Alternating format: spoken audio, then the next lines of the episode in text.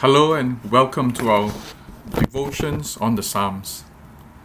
After a beautiful 23rd Psalm, today we're going to look at a Psalm that's just the opposite a Psalm of great pain and great anguish, and a very uncomfortable Psalm of great hatred and anger as well. It's Psalm 137, and it's one of those Psalms that are so full of bitterness, but we want to look at it to see how it helps us to remember the hardships and to express the pain that we feel at times, and then to understand what the atonement was all about. Let us pray before we read this psalm.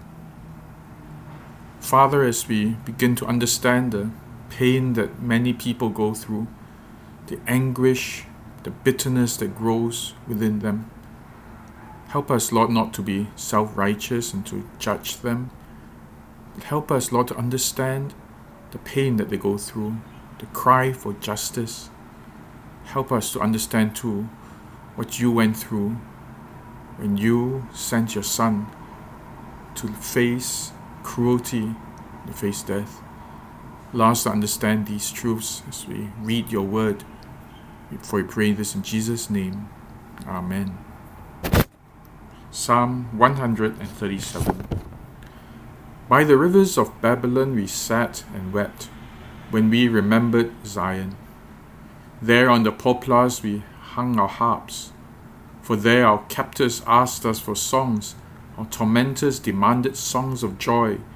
They said, Sing us one of the songs of Zion. How can we sing the songs of the Lord while in a foreign land? If I forget you, Jerusalem, may my right hand forget its skill. May my tongue cling to the roof of my mouth, if I do not remember you, if I do not consider Jerusalem my highest joy. Remember, Lord, what the Edomites did on the day Jerusalem fell. Tear it down, they cried, tear it down to its foundations. Daughter Babylon, doomed to destruction, happy is the one who repays you according to what you have done to us. Happy is the one who seizes your infants and dashes them against the rocks. This is the word of the Lord. Thanks be to God. This psalm is probably one of the last psalms to be written, certainly long after the reign of King David, and was during, perhaps, towards the end of the Babylonian exile, and perhaps even as they watched Babylon falling apart and hope and vengeance rose in their hearts. But it's necessary first for us not to give way to our discomfort, but to understand how much the displaced people in Israel suffered. People of Israel and Judah had been taken, oh sorry, people of Judah had been taken into exile in Babylon. And not only were they placed in exile, they were treated very badly were taken away from their homes, and then they were mocked.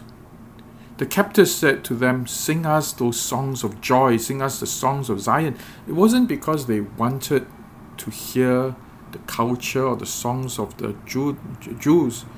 Rather, they were saying, what, were, what were those silly songs you're singing about Almighty God and, Jew, and Jerusalem as, the, as on the mountaintop? What was this about you saying how powerful Jerusalem is or how powerful your God is, oh yeah, please sing them, sing them. We want to laugh. Because here you are, displaced people, helpless, without hope. Here you are without your city of Jerusalem anymore, without your God or the city of God. You are just in ashes. And so when they said, Sing us the songs of Zion, they were mocking and taunting the Jews how low you have fallen.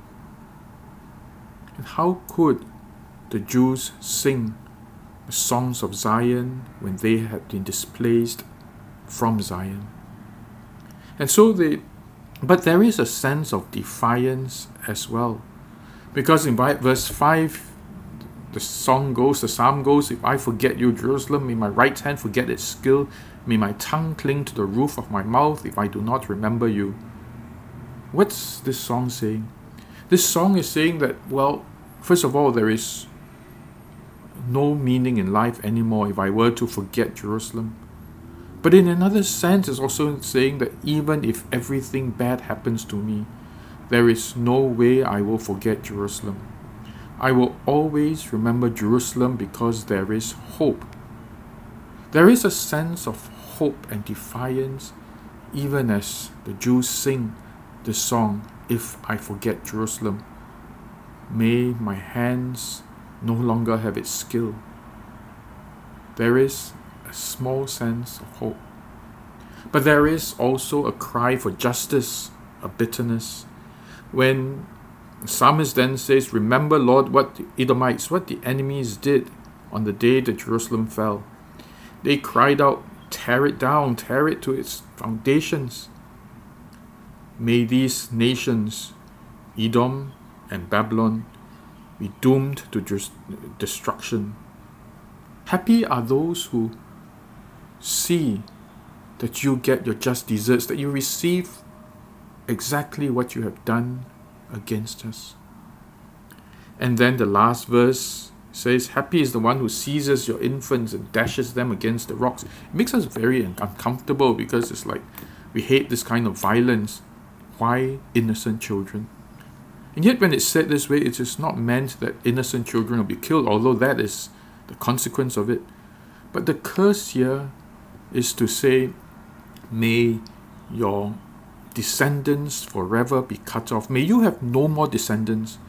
And when they say may you have no more descendants, it also means may you have no future, may you have no posterity, may your destiny end. So it's not about being cruel to kids, although that's the consequence of it, it will be cruel to kids. But what is meant is that may this nation disappear from the face of the earth, may there be no more Babylon. So, what do we think of it? Well, first of all, it makes us uncomfortable because we say, well, this one is a Christian psalm, and how can we talk about vengeance in such a way? Aren't we supposed to forgive? Before we even talk about forgiveness, it is important for us to understand the pain of those who have suffered. Because those of us who stand blithely in the distance and enjoy our lives in relative peace have absolutely no right to judge another for calling out justice or for wanting vengeance. It's very, it's very necessary for us to understand this, and later, as we talk about the atonement, we will understand it more fully. That one of the biggest sins of Christians in prosperous countries, in first world countries, is we look at the wars and we say, oh man, they should not be wrecking they should not be taking revenge. They should not be take, thinking of revenge. They should be forgiving. But you know, those of us who enjoy a good life have no right to judge those who have suffered. Likewise, even in uh, marriage, as we see husband and wife slinging mud at each other, we could pray for them, we could ask, tell them, well, there are ways of peace. But none of us should ever say to another, please forgive the other. We have no right. Do remember this. It is the same when we talk to someone who has been hurt. You know, so often we add another layer of hurt to a victim. When we say to that person, yeah, but the Bible tells you forgive, the person has already been a victim, say a rape victim, and is traumatized. And then along comes the Christian who says, well, actually, you know, the Bible tells you you got to forgive. Now, that's a second layer of hurt and damage that you take on another. And none of us who have never experienced such pain have a right to say that to another. Do remember this, because whenever we say something like this to a victim, we victimize the victim a second time. And therefore, the Jews had every right to wish to long for justice against the Babylonians. The Babylonians had tempted to wipe the nation of, of Judah from the face of the earth and to take them into exile and to taunt them. They had every right to cry out for justice, for the same treatment to meet, be meted out to the ones who had caused so much hurt. But let us look at some of the hurts that they went through. These were displaced people. They had lost their homes, they had lost their land. In many senses, they had lost all hope. Because when you are a fugitive, when you are an exile in a different land, it's hard to build, rebuild your life. You are in no one's land. You are no you have no country to be in.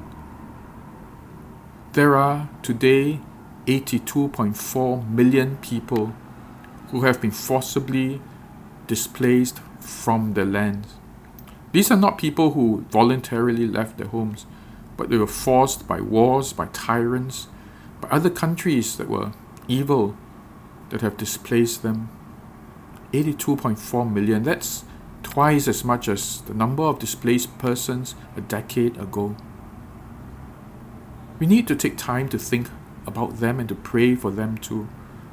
That large populations, no, that's 82.54 million, that's like 16 times the population of Singapore. People who have been taken away from the homes that they love, from the homes that they felt they belonged to, and left as exiles and refugees living in conditions that are temporary and less than ideal, to say the least. We need to take time to pray for them to allow some of the pain to enter our hearts. Because it's a sense of hopelessness, it's a sense that their God has abandoned them, whether Christian or Muslim or Buddhist or whatever religion theirs is. It's a sense that God, the foundation, has abandoned them. We should, we ought to spend time to think of them, and perhaps even to think of how we can minister to them. But then, even within their hearts, there is a glimmer of hope. It's a glimmer of hope and defiance that they will not forget that there is, there can be a restoration, can be help. Christians are called to be that hope as well, to help those who are broken, those who are displaced, and wherever possible, wherever the Lord leads us, to find ways of helping them. I recently attended, well, wasn't that recently, a couple of years ago, I attended a seminar on displaced people. And I learned that there are refugees in Malaysia, even refugees who live in camps who can be ministered to. And I was very touched when I read about Christians. There was one young lady in her early 20s who started a work giving tuition and then started a movement reaching out to refugees in Malaysia. Perhaps where there's an opportunity, we too could participate in something like this and experience, share the pain and the trouble of those who have been displaced. And then we come to the sense of justice. Let's feel for them first. Because when our, our whole lives have been shaken by those who are unjust, just thinking of various countries that have been oppressive, that have made exiles of people on that land, shouldn't that make your blood boil too? Shouldn't that cause you to call out for justice? Shouldn't that cause us to say, God, kill these people, God, wipe them out of face of the earth? Let justice be done. Do not let these evil men continue with their lives. Even a cry to God is legitimate because it is a cry for justice. But then we will look now at what the atonement did. Did you realize too that Jesus was an exile and a fugitive? From very young age, almost infancy, he was running from his parents and he were running from Herod. And they went to live in Egypt. And then later on, they wanted to go back, but they realized that going back to um, oh dear, Nazareth was dangerous. Therefore, they went to Galilee instead. And so Jesus lived as a displaced person. Jesus was also mocked, mocked very badly by his oppressors, where they said, Where is your God? If you are God, you could have called prayed to your Father, and He would have sent legions of angels to set you free. They mocked him and they said, Prophesy to us. It was as though Jesus at that moment was totally helpless, that God had abandoned him. But in Jesus' heart of hearts, he would have gone through, he went through all of this, holding on to the hope and the faith that God was sovereign. Even as God allowed him to go through the pain of taunting, the pain of life, he believed that God had an ultimate plan.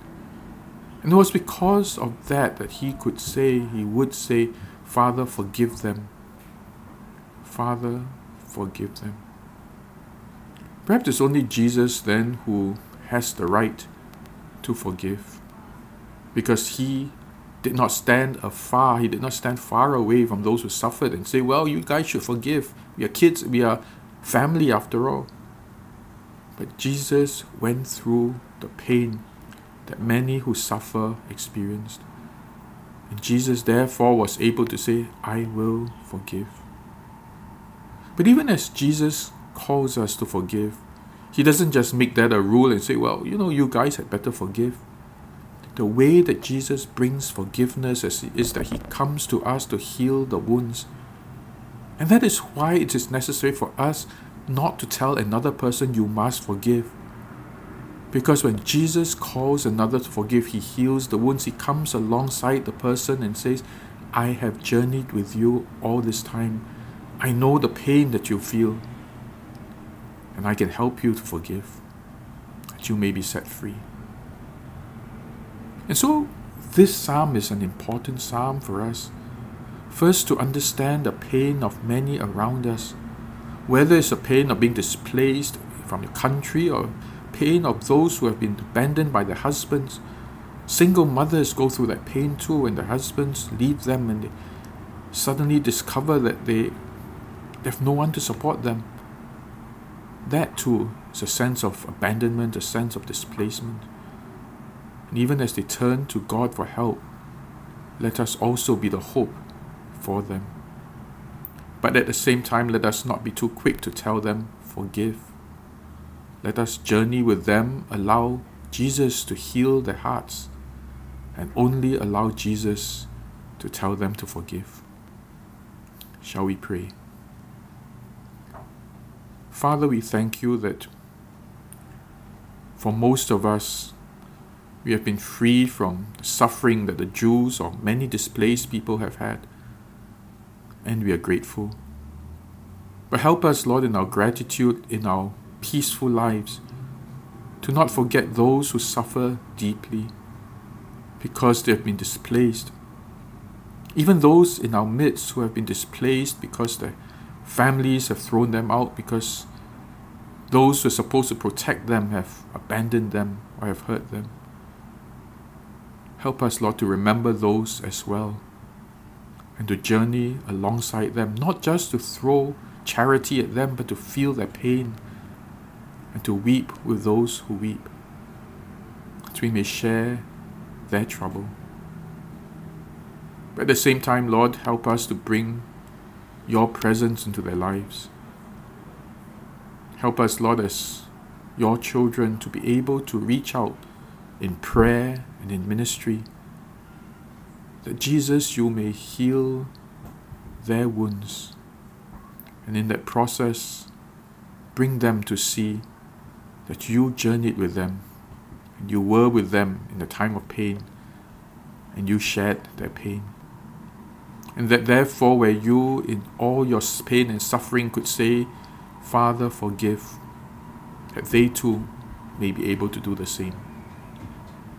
But Father, we ask then, let us be, help us to be a community that feels along with those who suffer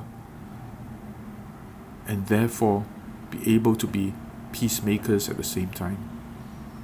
We ask this in the name of our precious Lord and Savior Jesus Christ, who suffers with us, who knows and feels that which we go through. Amen. Well, do have a wonderful week ahead and God bless you. Goodbye.